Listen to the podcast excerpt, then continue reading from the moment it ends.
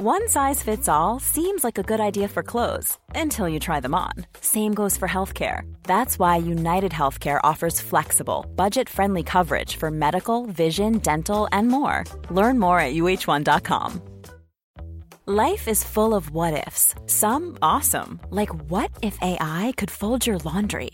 And some, well, less awesome, like what if you have unexpected medical costs? United Healthcare can help get you covered with Health Protector Guard fixed indemnity insurance plans. They supplement your primary plan to help you manage out of pocket costs. No deductibles, no enrollment periods, and especially no more what ifs. Visit uh1.com to find the Health Protector Guard plan for you. Lawmakers are calling on the Trump administration to spend all of the coronavirus funding that was dedicated to testing and contact tracing.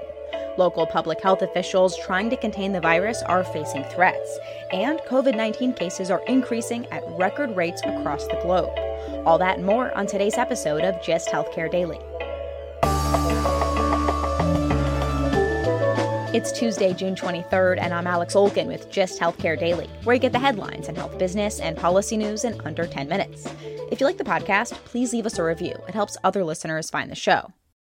The coronavirus is spreading fast. The World Health Organization reported the largest single day increase of 183,000 COVID 19 cases in 24 hours on Sunday, bringing the global total of cases to more than 9 million people and deaths to more than 470,000. The United States now accounts for a fifth of the world's new COVID 19 cases, reports the New York Times, but the U.S. only represents 4.3% of the global population. The WHO's executive director of the emergencies program, Dr. Michael Ryan, said increased testing doesn't account for all of these upticks because countries are also reporting more hospitalizations and deaths. The increase uh, is not entirely explained through just increased testing. There's some evidence of increasing hospitalizations, uh, but uh, this was always a possibility when restrictions are lifted, and, again has happened in many countries. Case numbers in the U.S. have not been declining as significantly since the peak of the crisis in April as they have been in other countries. Around 27,000 new cases are being reported in the U.S. daily, leading experts to say that the U.S. is still in the first wave of the virus.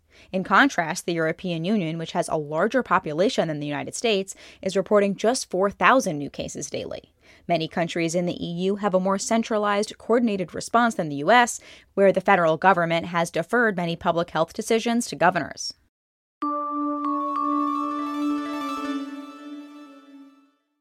State and local public health officials responding to the coronavirus are being targeted, threatened, and in many cases, leaving their jobs. Reporting by the Associated Press and Kaiser Health News finds that at least 27 local health leaders have resigned, been fired, or retired across 13 states in the last three months.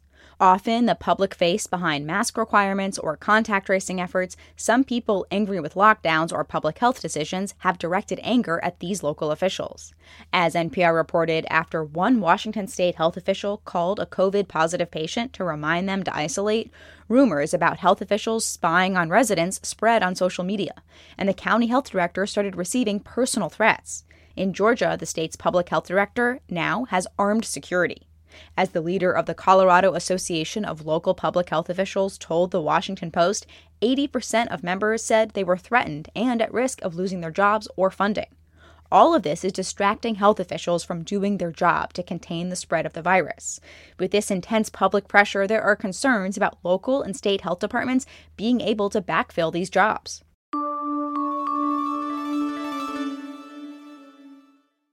Democratic senators are pushing the Department of Health and Human Services to spend billions of dollars allocated for coronavirus testing and contact tracing.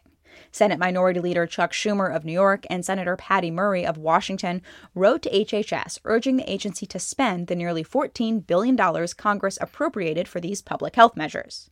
According to Murray and Schumer, the agency has yet to spend $8 billion of the money allocated to boost testing, tracing, and collecting data on COVID 19 racial and ethnic disparities. And the Centers for Disease Control and Prevention also has not awarded $4 billion earmarked for state, local, tribal, and territorial surveillance of COVID 19. Experts say these state and local health departments will need to hire more than 100,000 contact tracers. A spokesperson for HHS told Healthcare Dive that the delay was because Congress didn't give clear direction on how to spend the rest of the funds, and members of Congress are demanding they be spent differently.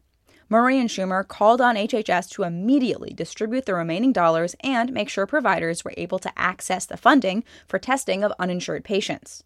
$2 billion was dedicated to paying for COVID 19 tests of patients without health insurance, but according to the senators, only a small portion has been spent. This comes a day after President Trump said during a rally over the weekend in Tulsa, Oklahoma, that health officials should slow down testing in order to keep COVID 19 case numbers down. White House officials said that was not a serious ask of the president, rather a tongue in cheek comment. Taking a look at healthcare stocks, pharmaceutical company Gilead Sciences said it would be starting trials later this month for the inhalable version of its antiviral drug remdesivir to treat COVID 19 patients that aren't hospitalized. The medicine is currently being used in the hospital, but given intravenously. Shares of Gilead were down 2.3% Monday. The broader sector was down 0.36%.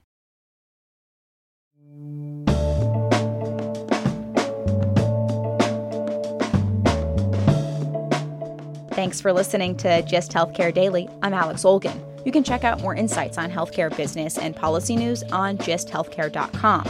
Gist Healthcare Daily is an independent production of Gist Healthcare.